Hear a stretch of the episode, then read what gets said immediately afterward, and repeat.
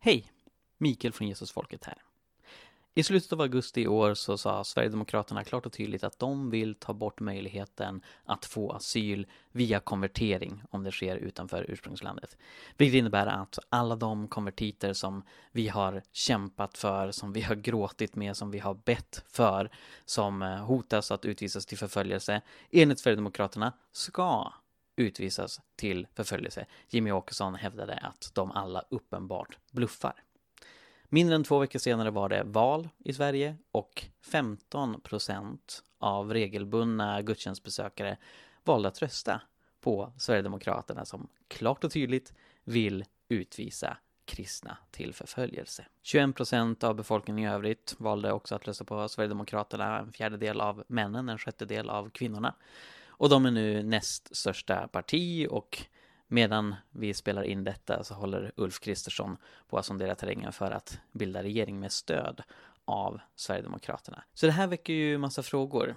Vilka är de här kristna som uppenbarligen inte skräms bort av att SD så tydligt vill utvisa inte bara flyktingar i allmänhet utan specifikt talar om de kristna flyktingarna som några som ska utvisas. Eh, visste de inte om att SD sa detta eller har de olika motiveringar för varför eh, de vill göra detta?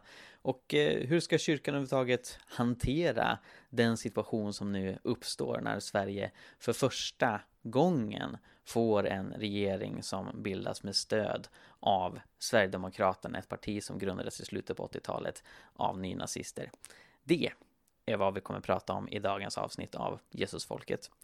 Jag och Sara har pratat lite om Jesusfolket framöver. Vi har kommit fram till att det blir väldigt svårt och egentligen ganska ohållbart att försöka hålla oss till en specifik regelbundenhet och vi tror att det kanske inte är jättemånga av er lyssnare som heller har något krav på att det ska komma ut eh, varje eller varannan vecka och sånt där. Utan podden kommer en tid framöver ha en lite mer spontan Eh, närvaro där avsnitt dyker upp då och då, antingen relaterat till aktuella händelser eller utifrån avsnitt som vi vill spela in. Vi har till exempel tänkt titta på Left Behind 2 och kommentera den utifrån att eh, vår analys av första Left Behind-filmen blev en så stor poddsuccé. Och vi har även planerat några intervjuer med spännande människor. Eh, så Jesusfolket Eh, finns kvar och kommer fortsätta komma ut, men det kommer bli lite mer av en överraskning i era podcastlistor snarare än att man kan räkna med en specifik tidpunkt eh, vid varje månad och det tror vi som sagt att ni har förståelse för. I det här avsnittet så satte jag mig ner med min eh, vän och numera kommunitetsbroder Jakob Schönning Landin och via länk Alex Bengtsson och de kommer presentera sig mer när avsnittet börjar. Och vi pratar som sagt om Sverigedemokraternas framgångar, eh, hur Eh, deras tankegångar och, och, deras eh, motiveringar till att rikta in sig på konvertiter kan grunda sig och, och, vad som pågår i huvudet på de kristna som väljer att stötta Sverigedemokraterna samt vad vi kan göra framöver. Så vi hoppas verkligen att det här blir ett avsnitt till välsignelse och vi vill också förmedla hopp. I en mörk tid så finns det många ljusglimtar och även om det finns mycket i det svenska samhället som eh, är väldigt legitimt att oroa sig för så har jag ändå hopp till kyrkan och jag kommer förklara mer i avsnittet om varför jag har det. Men jag ska inte uppehålla er mer med denna introduktion utan här kommer avsnittet med Jakob och Alex om Sverigedemokraterna och deras vilja att utvisa konvertiter.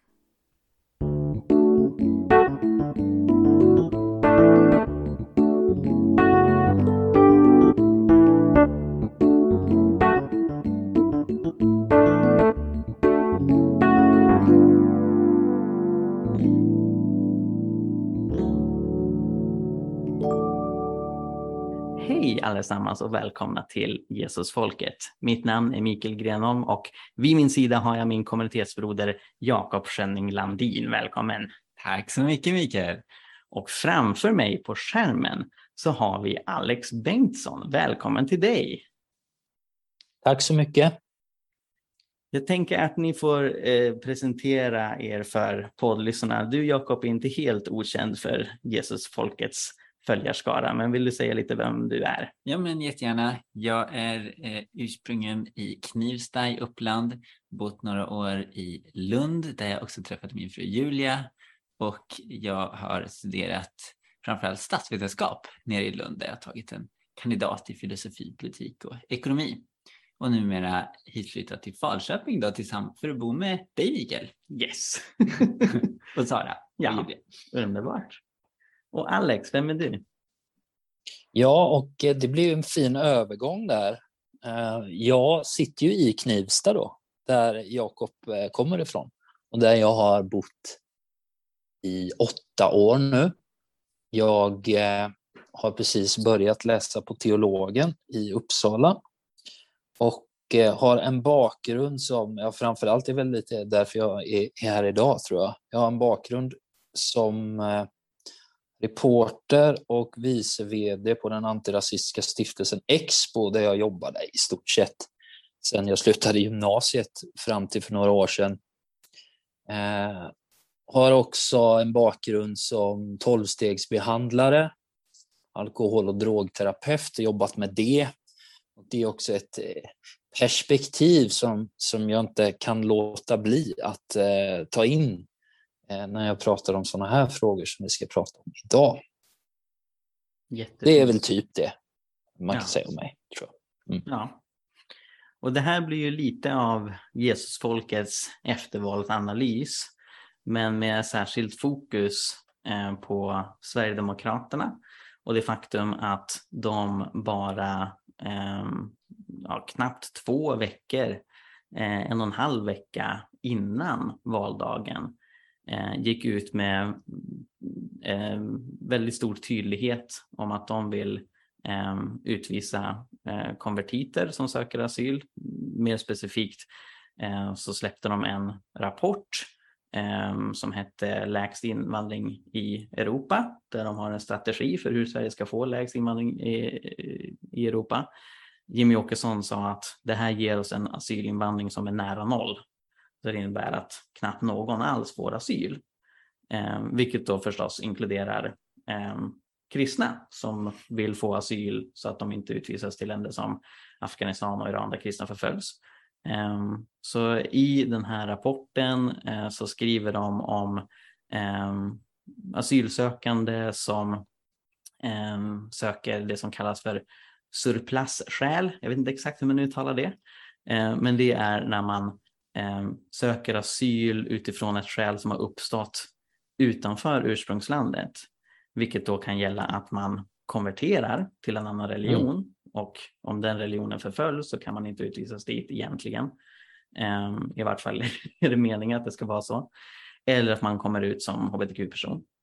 Eh, och eh, Sverigedemokraterna kritiserar detta. De säger att eh, dessa ärenden är mycket svåra att avgöra, omgör det så mycket kontrovers Ofta räcker det personer i hemlandet fått höra sökanden exempelvis offentligt avsagt sig islam eller ingått en homosexuell relation för att skyddsskäl ska vara för handen. Sverige har inte implementerat möjligheten att neka dessa skäl för en dåvarande alliansregering inte ansåg det nödvändigt. Och så skriver de det innebär att Sverige erbjuder asyl till fler utlänningar än nödvändigt i de fall där mm. asylsökande själv kan skapa asylskäl. Eh, och så menar de att eh, möjligheten att vägra ge asyl till asylsökande som skapar dessa asylskäl efter att de lämnat ursprungslandet ska införas i svensk rätt. Med andra ord, att man insett ska kunna eh, få asyl om man till exempel konverterar till kristendomen här i Sverige eller ens på väg till Sverige utan man ska utvisas eh, ändå. Eh, och det här krossar ju väldigt mycket av det jag och många andra har kämpat för i många år, vi har ju redan sett även under socialdemokratiska regeringar att det är många som på felaktiga grunder har fått avslag och ska utvisas mm. till länder som Afghanistan trots att de är kristna. Eh, konvertitutredningen eh, som kom 2019 visade att av 450 eh, drygt afghanska personer som har blivit döpta i kristna frikyrkoförsamlingar så kunde man se att det var på sin höjd 11 procent där det fanns rimliga skäl att ifrågasätta huruvida deras konversion var genuin, men alla andra, 89 procent, var genuina kristna. Eh, enligt inte bara deras pastorer och präster utan mängder av människor som liksom, ja, kom i kontakt med dem. Och ändå så var det två tredjedelar som fick avslag. Mm. Så det har redan varit ett stort problem att massa då, eh, konvertiter blir utvisade till länder där konvertiter förföljs, precis som det också varit problem att ateister blir utvisade dit ateister förföljs, att hbtq-personer blir utvisade dit hbtq-personer förföljs.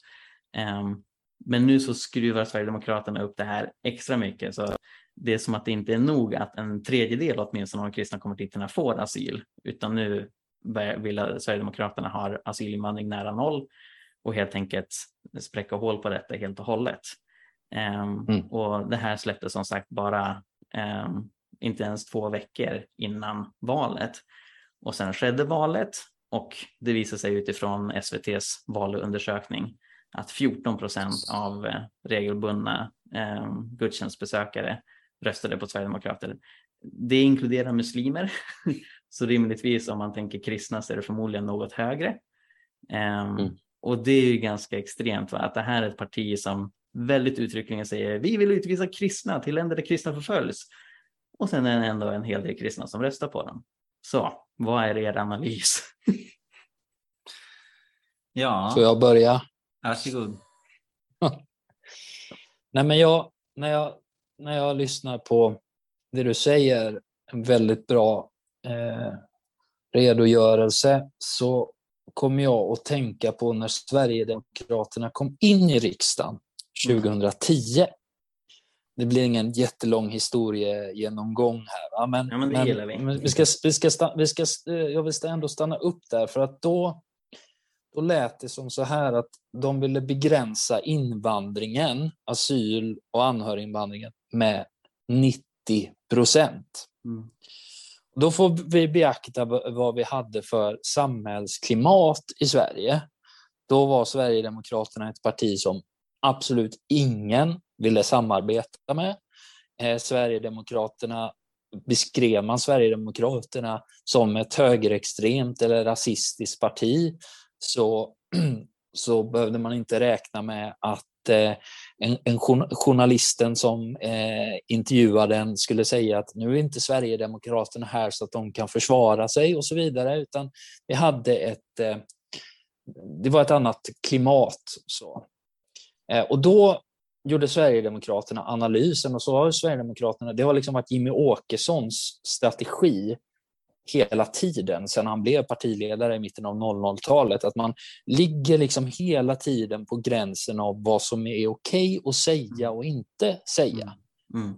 Så att minska invandringen då, 2010, med 90 procent, det, det kunde uppfattas som radikalt, men det var ändå inte att säga totalt invandring och flyktingstopp, för det var liksom mm. politiskt, politiskt omöjligt. Mm. Idag, så precis som du säger, så har vi ju ett läge där väldigt många konvertiter, hbtqi-personer, människor som tillhör etniska minoriteter för den delen, mm. Riskerar att, eh, eller de riskerar inte att utvisas, de utvisas helt enkelt mm. till länder och till, till, till, delar av länder där de eh, riskerar att, eh, att eh, ja, i slutändan dö. Mm. Eh, så det är redan verklighet. Och då kan Sverigedemokraterna lägga ett sånt här eh, förslag som då skulle liksom drabba ytterligare. Och man gör det ju såklart också då för några veckor sedan med ett självförtroende som man inte hade 2010. För nu sitter man ju i, liksom, redan då satt man ju i och har gjort liksom, i förhandlingar med andra partier. Eh, mm. Framförallt då, eller då några av de borgerliga partierna. Så det, det är därför man kan göra så här. Eh, den här delen med, med, med, kyrkan och kyrkobesökare, det, det, jag sparar på den så får Jakob gripa, gripa in, för det här är också lite tankar, men, men, mm. men jag tror jag stannar där en stund. Mm. Nej, men alltså, jag tycker att det är, det är bara så tragiskt eh, att eh, det ens går att överväga för kristna att rösta på ett parti som vill eh, utvisa människor eh, så uppenbart, mm. helt utan hänsyn till deras väl och ve och tortyr och ja, med risk för tortyr och död och så mm. överhuvudtaget. Mm. Eh, att det dessutom handlar om genuint kristna som utvisas är ju bara ännu mer tragiskt. Mm. Eh, och någonstans säger det väl någonting om eh, de här väljarnas syn på eh, sin, sina syskon. alltså vem som, är, vem som, får, vem som får räknas som, som kristen. Eller, eller om man istället säger så här, vem, vem man faktiskt eh, prioriterar. Mm. Om man prioriterar sina lands, lands, etniska landsmän eh, Mm. eller, eller sina syskon i tron. Mm. Eh, och och ehm, ja, eh, uppenbarligen prioriterar man sina etniska landsmän extremt mycket högre Mm. eh, än de här kristna som redan är eh, liksom, eh, ja, så otroligt mycket mer utsatta Mm. eh, som det är. Och jag tycker det är intressant också att eh, någonstans teologiskt fundera över vad det är eh, Sverigedemokraterna säger eh, i, i det här stycket som du läste upp. Mm. Eh, för att alltså det språket som de använder, eh, det, det eh, utgår ju från att de, de, de talar om att eh, asylsökande inte själva ska få eh, ska, alltså man vill eliminera möjligheten för asylsökande att själva skapa asylsö- Mm. asylskälen efter att de lämnat ursprungslandet. Mm. Ehm, och det här implicerar ju att eh, de här processerna, eh, att eh, såväl ehm, eh, ja, komma ut som hbtqi-person som att eh, liksom lämna islam eller att ehm, bli kristen för den delen ehm, Mm. är, är helt och hållet på, på egna initiativ. Och inte bara det, utan det är rent eh, liksom kal- ka- så här, egennyttiga kalkyler. Eh, Mm. eh, totalt ogenuina. eh, men, men, Ja. men, men liksom ehm, det, det ehm, och, och någonstans implicerar det, tänker jag, att Gud inte kan ge människor eh, skapa tro i människor. Eh, eh, som, I varje fall inte människor som inte föds som svenskar. Nej, men precis, det blir ett heretiskt eh, uttalande av Sverigedemokraterna. Det är som att de hävdar att människor eh, från andra utomeuropeiska länder inte kan bli frälsta.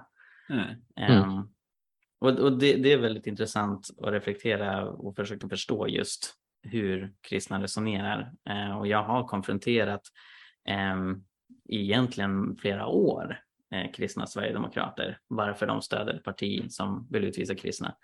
Ehm, därför att även om de är väldigt explicita här och säger vi vill utvisa konvertiter ehm, så de har ju pratat om asylstopp ganska länge nu.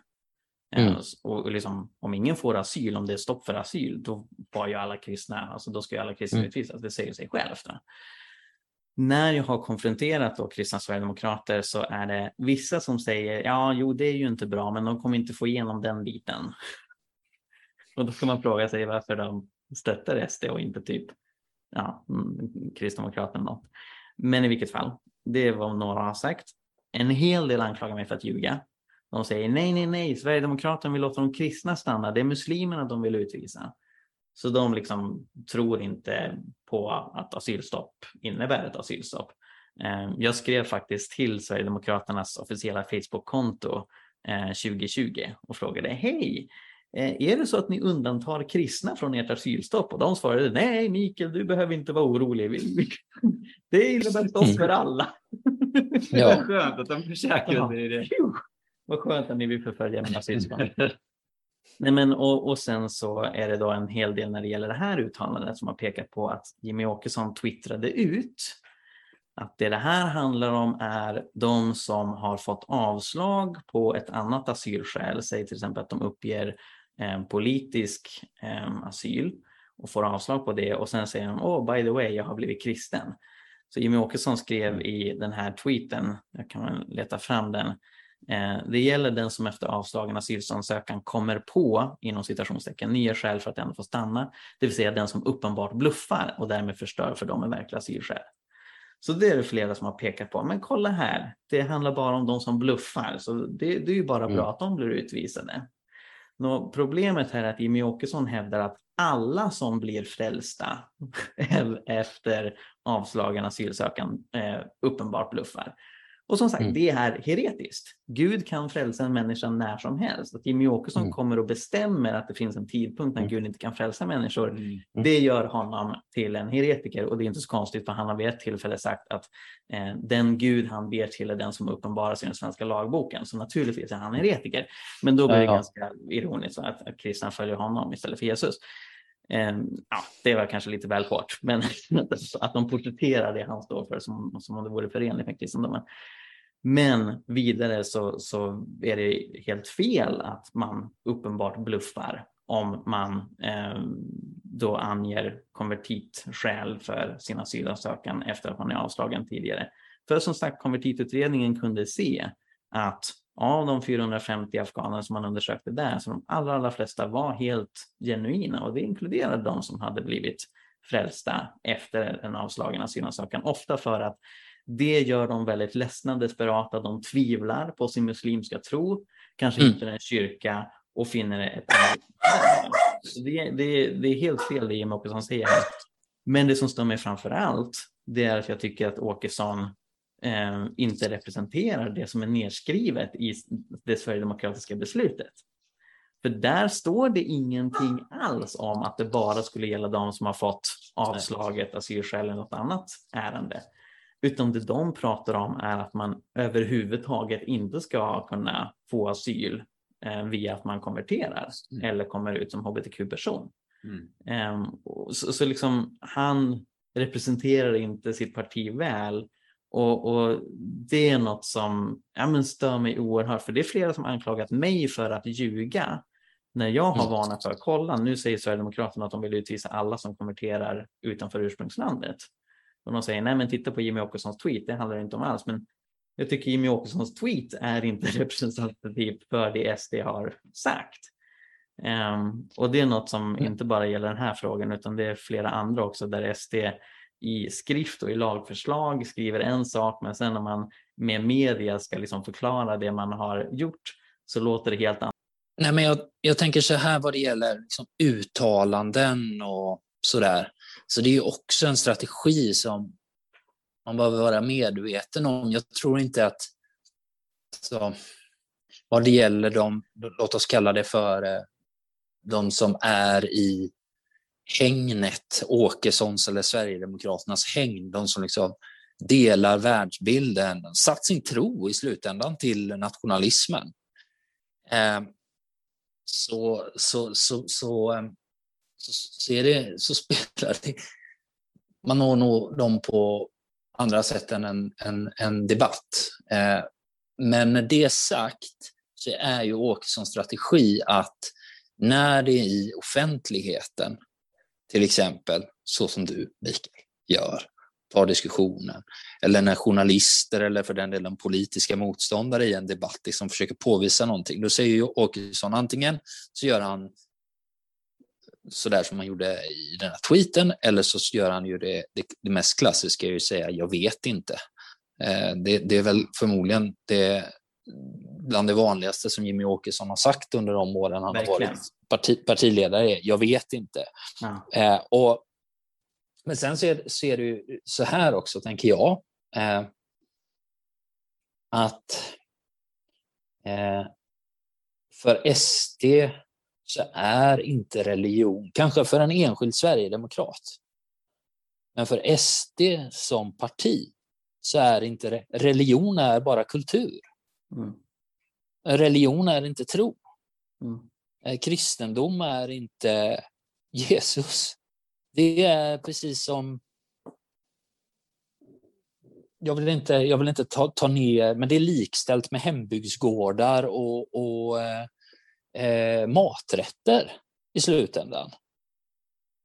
Eh, sådär. Det till, skulle nog till och med kunna säga för att en, för en del sverigedemokrater så är hembygdsgårdar, bygdegårdar och maträtter viktigare än, än, än Jesus. Så. För att då är man i alla fall lite assimilerad. Ja. Ja. men en gång när Jimmy Åkesson talade och, och försökte motivera Sverigedemokraterna inför kyrkovalet eh, så var en av de viktigaste punkterna som han verkligen betonade att Sverigedemokraterna skulle driva var att eh, Svenska kyrkans kyrkor skulle vara byggt av svenskt timmer. Mm. Eh, och det, det såg han som en av topprioriteringar plus att man ja, skulle ja. motarbeta att Svenska kyrkliga församlingar gömmer flyktingar och, och hjälper papperslösa och sådär. Men, men just det här med att svenskt material i svenska kyrkor, det var något av det absolut viktigaste. Absolut. Och därför tänker jag att vi kan lära oss någonting av det, att de gör så och säger så. När vi själva i våra församlingar och vilka samfund vi än är med i planerar vår verksamhet och vad vi tycker är viktigt. Mm. Förstår ni vad jag menar? Mm. Alltså, det, det kanske, ju, kanske är bra ur klimatsynpunkt att det är svenskt virke i en kyrka, jag vet inte. va. Men, eh, men att vi att tro att, att kultur och tradition är såklart otroligt viktigt. Självklart, tycker jag också. Jag är intresserad av det. Men när det tar över handen i vår verksamhet mm. så är vi också faktiskt så kan vi vara med och kratta manegen för den här typen av krafter. Det skulle jag kunna säga är en lärdom som man nog kan dra. Sen så vill jag ju säga en grej tidigare runt de här 14-15 procenten mm. Som eh, säger att de röstar på Sverigedemokraterna och är då kyrkobesökare. Jag har tänkt mycket på det här den här veckan. Det kanske är Ja, det är nog en av de sakerna jag har tänkt på mest på. Mm. Och jag har landat i att jag tycker det är bra. Jag tycker det är, jag, jag, ja, men jag, jag, jag, ja, men jag själv är ju, ja, men jag är ju svensk kyrklig, jag får ju säga det då också i, i, i sammanhanget. Det är Svenska kyrkan jag verkar och så. Och eh, min kyrka som jag vill vara med i och som jag tror på, det är en kyrka som välkomnar alla slags syndare. Och jag menar att eh, självklart så, det, det, det, alltså rösta på Sverigedemokraterna för mig, det, det är inte bra. Men det finns massa saker som vi människor gör som inte är bra. Som inte är bra för oss själva och som inte är bra för, för våra medmänniskor. Och i kyrkan, genom såklart Jesus, eh, både i både i liturgin och genom mission och diakoni och så vidare, så, så talar Jesus. Och, och, på det sättet så, så jag är glad att de här 15 procenten är i kyrkan. Eh, det kan hända någonting. Eh, det, är bättre att de är i kyrkan än att de hatar kyrkan och inte vill gå i kyrkan och stänger in sig på ett eh, stänger in sig bakom ett tangentbord och sprider näthat eh, dagarna i ända eller är ute och terroriserar människor. Så. det går säkert mm. att förena också. Det, det, jag är ganska säker på att det går att förena. Precis som, apropå att jag är eh, ja, men jobbat med, med beroendesjukdom och själv har en, har en bakgrund som beroende eh, i nykter ett antal år tillbaka. Eh, självklart så springer det en massa människor som i sin sjuk, beroendesjukdom gör en massa dumma saker. Kanske bland annat förklarar sin världsbild utifrån Sverigedemokraternas perspektiv, som springer till kyrkan för att man söker Jesus. De, jag säger inte att ni gör det, Eh, definitivt inte. Och jag känner båda er två, så jag vet att ni inte vill exkludera de här människorna på något sätt. Det, det jag är ute efter är att här finns det faktiskt, här finns det faktiskt en möjlighet för att mötas när jag jobbar, eh, nej, nej, det gör jag ju inte längre, men jag, inte, inte i min profession, men väldigt, väldigt ofta får jag fortfarande frågan från politiker och så. Men hur ska vi möta, vad är SD-väljarna, vad ska vi möta dem, hur ska vi föra samtal om liksom, värderingar och så vidare. Så eh, det finns ingenstans jag kan hitta dem. Nej, det kanske de inte gör på ABFs eh, kurser, jag vet inte. Men, men här finns faktiskt en plats att, att, att, eh, att faktiskt mötas Eh, så. Och jag tror att den här frågan som ni, eller som, som, som vi lyfter tillsammans här rörande konvertiterna, är absolut för att det är en väldigt, väldigt viktig fråga, men det är också en, en ingång till att, eh, att, att kanske se människan bakom asylansökan också. Mm. Mm. Även för de här människorna mm. som mm. röstar SD. Men precis. Vill du säga något? Ja, men jag, jag, tänker att utmaningen i, i det sammanhanget är ju um, vi pratade lite in, innan podden här om en, en känd eh, kristen profil eh, som någonstans eh, eh hade menat att ja men eh, det här valresultatet eh, framförallt utifrån vad unga har röstat på eh, det borde betyda att präster och pastorer någonstans ska ändra sitt budskap och inte, vara, inte låta så progressiva längre. För att annars så stöter vi bort människor. Eh, och utmaningen här är väl att eh, liksom inte göra avkall på sitt budskap och på sin kärna eh, mm. och, och, sin tro. Mm. Eh, att behålla integriteten eh, och, och, och, liksom, som du var inne på också Alex, att ehm, ehm, öva varandra i urskiljningens konst. Eh, vad är faktiskt centralt för kyrkan, hennes tro och mm. praktik? Eh, och vad är eh, mindre centralt? Ja, och, och där skulle jag vilja göra en särskiljning mellan så att säga progressiv retorik som jag tror en hel del, eh, i synnerhet kristna ledare kan luta åt när man liksom ska prata om ord som intersektionalitet och sånt där som är jättetjusiga i liksom den akademiska progressiva rörelsen men som mm. säger nästan ingenting och, och, det kan verkligen skrämma bort folk. Um, och, och det, det, tycker jag är kosmetika. Alltså, så här, det finns säkert kloka idéer om det i, i det sammanhang där det hör hemma. Men sen när man når ut till folket så handlar det ju om att just fortsätter förkunna det Bibeln säger om flyktingar, om att hjälpa de fattiga. Liksom, det kan man aldrig göra avkall på. Men däremot kan man tänka på liksom, ja, inom vilken språkdräkt det sker. Absolut, absolut. Um, det tror jag, det, det, tror, det tror jag, är, jag tycker är helt centralt det du säger mm. nu Mikael. Mm. Eh, för att eh, det, där har ju också, det är tillbaka till den möjligheten som kyrkan har där. Eh, att, eh, att inte... Eh, alltså fördelen om du är trygg i din tro, det är ju att du faktiskt också kan stå stadig i det och inte behöver luta dig mot Alltså akademiska begrepp kommer ju och går, tänker jag. Mm. Det, mm. det sker över liksom Eh, du, du, nämnde intersektionell, ja det är väl ett ord det är väl ett ord som används i vissa sammanhang och som används eh, som, som men, men i, de, i, de flest, i de flesta, liksom, ska man kalla det för folklager så vet man inte vad inte... Alltså mi, mina, mi, mina kompisar i äldrevården när jag jobbar så skulle jag börja prata intersektionalitet med dem alltså som begrepp och det, det här är, det, är, för det, det handlar för att de har viktigare saker än att göra än mm. att ta reda på de begreppen. Det kanske låter antiintellektuella men det är väl då får jag väl se som det då. Mm. Och där, där kommer ju det, men det är liksom också tillbaka till tillbaka till någonstans liksom kärnbudskapet, att kärnbudskapet också är i den praktik mm. som vi utför. Mm. Alltså som, som, som, är, som ligger i våra, liksom, i våra eh, eh, ja, men utanför. Jag menar att gudstjänst är gudstjänst hela veckan lång i alla mm. våra verksamheter, om ni förstår vad jag menar.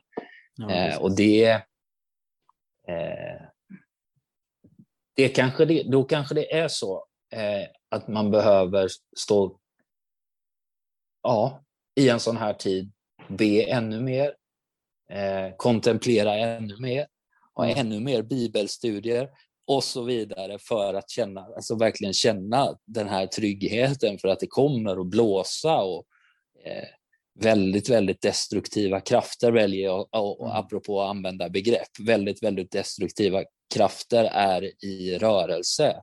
Mm. Eh, och det gäller det ju att stå stadigt i sin tro, tänker jag. Ja, ja. Och, och jag har en stor förhoppning till kyrkan ändå. Um, jag tror att många av de kristna Sverigedemokrater eller de kristna som röstar på Sverigedemokraterna har dålig koll på allt vad de står för. Uh, jag har stött på som sagt flera som tror att SD inte vill utvisa kristna.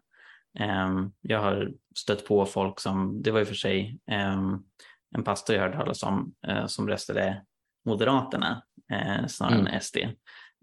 men Moderaterna har ju drivit också nu väldigt hård Eh, migrationspolitik och har tagit Migrationsverket i försvar när de utvisar konvertiter och jag har inte sett att de har tagit avstånd från eh, SDs eh, uttalanden om konvertiter. Ulf Kristersson har skrivit att vi kan inte utvisa hbtq-personer till förföljelse, men det var ganska anmärkningsvärt att i det uttalandet så nämndes inte konvertiter överhuvudtaget. Mm. Och den här pastorn i vart fall hade upptäckt efter valet att oj, Moderaterna eh, tar inte avstånd från att utvisa konvertiter och, och ångrade genast sitt val och nu vill liksom börja engagera sig för att liksom informera folk om att hörrni, nu kommer det här kanske hända. Mm. Um, mm. Och, och, sen så det är väldigt många som röstar efter känsla. Många röstar efter liksom um, social tillhörighet, liksom hur man uppfattar liksom, den grupp och sociala sammanhang där man vill finnas hos. Det är många som söker sig till SD, inte först och främst utifrån åsikterna utan för att hitta en vision, en gemenskap. Jag tycker att SD är bättre än de flesta andra partier på att formulera en vision mm. för samhället. En vision men de är väl de enda som har en vision idag? Ja, men jag skulle nästan säga det. Alltså, ja, ja möjligtvis har MP någon slags grön vision också, men den är inte lika tydligt formulerad. Kan jag Nej. Nej, men så, så liksom, det finns ju många som liksom dras till det och sen ska man också tänka på att 15 procent av kyrkobesökarna är mycket med tanke på vad SD vill utsätta våra församlingsmedlemmar för, de som söker asyl. Men det är en mindre procentandel än befolkningen i stort. Resten hamnade på 21 procent. När Dagen har frågat konferensbesökare på frikyrkliga konferenser så har SD hamnat på omkring 2 procent. Enda undantaget var Europakonferensen på Livets Ord där det var 7 procent. Eh, men det är fortfarande mycket, mycket lägre Sen är det förstås väldigt många av de frikyrkliga som röstar på KD som har närmat sig SD och sagt att de vill samarbeta med SD i migrationsfrågor. Eh, men just i den här frågan när det gäller konvertiter, där har ju KD markerat och sagt att de inte vill utvisa konvertiter. Ehm, och vissa har ju förhoppning att KD och möjligtvis Liberalerna kommer liksom lyckas sätta stopp på det SD vill göra. Men eh, det återstår ju att se. Ehm, SD och Moderaterna är ju väldigt stora nu. I, Tillsammans. I, ja, men precis. Ja, och i den regering som Ulf Kristersson nu försöker samla så eh, tror jag KD och L kommer ha väldigt svårt. De står ju även upp för enprocentsmålet i biståndsfrågan, vilket både SD och M kraftigt vill sänka med flera miljarder. Mm. Um, så ja, det, det, är flera frågor där det uh, ser väldigt osäkert och mörkt ut för de allra mest utsatta, för de som flyr och för de som är fattiga. Mm. Mm. Jag Men, ser det här på... Som sagt, jag har, jag har en förhoppning till kyrkan. Jag har större hopp till kyrkan än till samhället i övrigt. Och jag tror verkligen på kyrkan som en opinionsbildande kraft och som en kraft som når in i människors hjärtan på ett djupare sätt än vad bara eh, debattartiklar och tweets kan göra. Sen kan man ägna sig åt det också, men det finns något särskilt i den heliga ande gör med oss och när vi når ut till andra som har kraft att förändra på ett annat sätt. Jag tror det också, och vi får inte glömma det, det krassa med kyrkan mitt i byn. Alltså oavsett eh, om det är en eh, svensk kyrklig kyrka eller om det är i, i mer, ska man säga, eh, ja, frikyrkobygder så har kyrkan en ställning i lokalsamhället oavsett om det är mycket kyrkobesökare eller inte. Och nu ser det ju ut som att vi går mot svårare, till exempel ekonomiska tider. Mm. Ni kan, båda här bröder kan klimatfrågan betydligt bättre än mig. Men, men jag tror ju er och andra som kan det bättre än mig, jag lutar mig mot er och inspireras att vi kommer ha eh, kommer stå inför väldigt, väldigt tuffa utmaningar där. Mm. Och då står våra kyrkor mitt i byn. Mm. Eh, och eh, det kom, det, dels säger det någonting eh, och det kommer betyda någonting. Jag är helt övertygad om. Det kommer göra skillnad även i, i, i de här frågorna som vi pratar om. Mm. Eh, där, där, där, där, lägger jag mycket av min förtröstan eh, den här veckan efter, efter valet faktiskt. Och också hur vi ser hur vi ser hur eh, samfund som till exempel här i Uppsala-trakten, Frälsningsarmén, eh, har, har gudstjänster på Tigrinja nu till exempel. Mm, hur, eh, ja, hur faktiskt eh, det tar ju lite tid också för en del. Säger inte jag att eh, Frälsningsarmén, de är väl på hugget snarare i min bild, men, men så sakteliga ser här i Knivsta hur, hur eh, bröder och systrar ifrån, som har kommit från, som flyktingar från, från afrikanska länder de senaste åren nu faktiskt börjar komma på våra gudstjänster och i våra verksamheter. Mm. Att, och det kommer betyda någonting när när, när, när eh, de försöker börja göra verklighet på att liksom ytterligare, ja, för att få, få, vad är det han kallar det, eller SD kallar det för då, den, den hårdaste, den mest restriktiva flyktingpolitiken i Europa. Det kommer stöta på motstånd mm. på ett sätt som jag inte tror de har räknat med. Ja, precis. precis. Inte bara från, från sådana här lirare som oss tre, utan även från liksom eh, ADA 83 Mm. Bulltanterna. Mm. Bulltanterna, ja. Och de kommer Nej, vara otroligt. Syföreningarna, mm. eh, ungdomsledarna, allihopa, kyrkomusikerna och så vidare. De kommer, för, för det handlar ju i slutändan om relationer också. Mm. Exakt, exakt. Ja, mm. men verkligen. Ja, men det här är en tid, om jag får eh, ta in min käpphäst, eh, för att kalla människor till omvändelse. Eh, Absolut. med anledning av att vår livsstil eh, eh, bokstavligen undergräver andra människors eh, möjligheter att leva drägliga liv, mm. nästan att leva överhuvudtaget. Ehm, och för att så många människor eh, vill utvisa människor mm. Eh, till livsfara. Ehm, vi behöver kalla människor till omvändelse. Mm. Amen.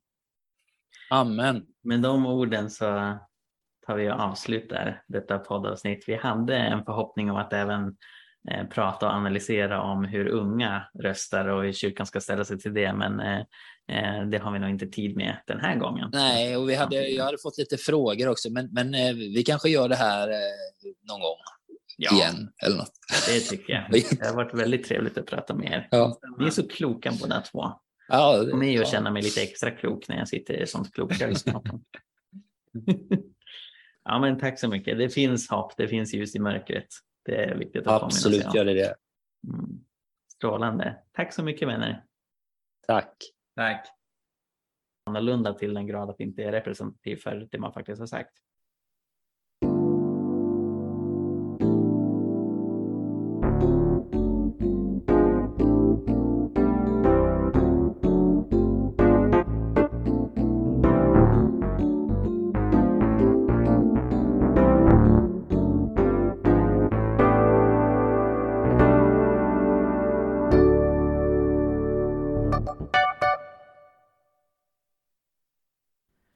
Tack så mycket för att du lyssnade på Jesusfolket.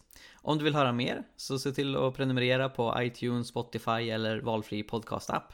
Du kan också lämna en recension, vilket är en eh, liten grej att göra som hjälper oss väldigt, väldigt mycket, så det uppskattar vi verkligen. Ehm, du kan också läsa vår blogg, Hela Pingsten. Vi har mängder med artiklar där om andens gåvor, evangelisation, fred, rättvisa och allt möjligt annat som har med lärjungaskap att göra, så kolla in det. Och vi finns på sociala medier, du kan följa både Jesusfolket och hela pingsten på till exempel Facebook. Tack så mycket, Gud välsigne dig och eh, fortsätt vara en del av Jesusfolket.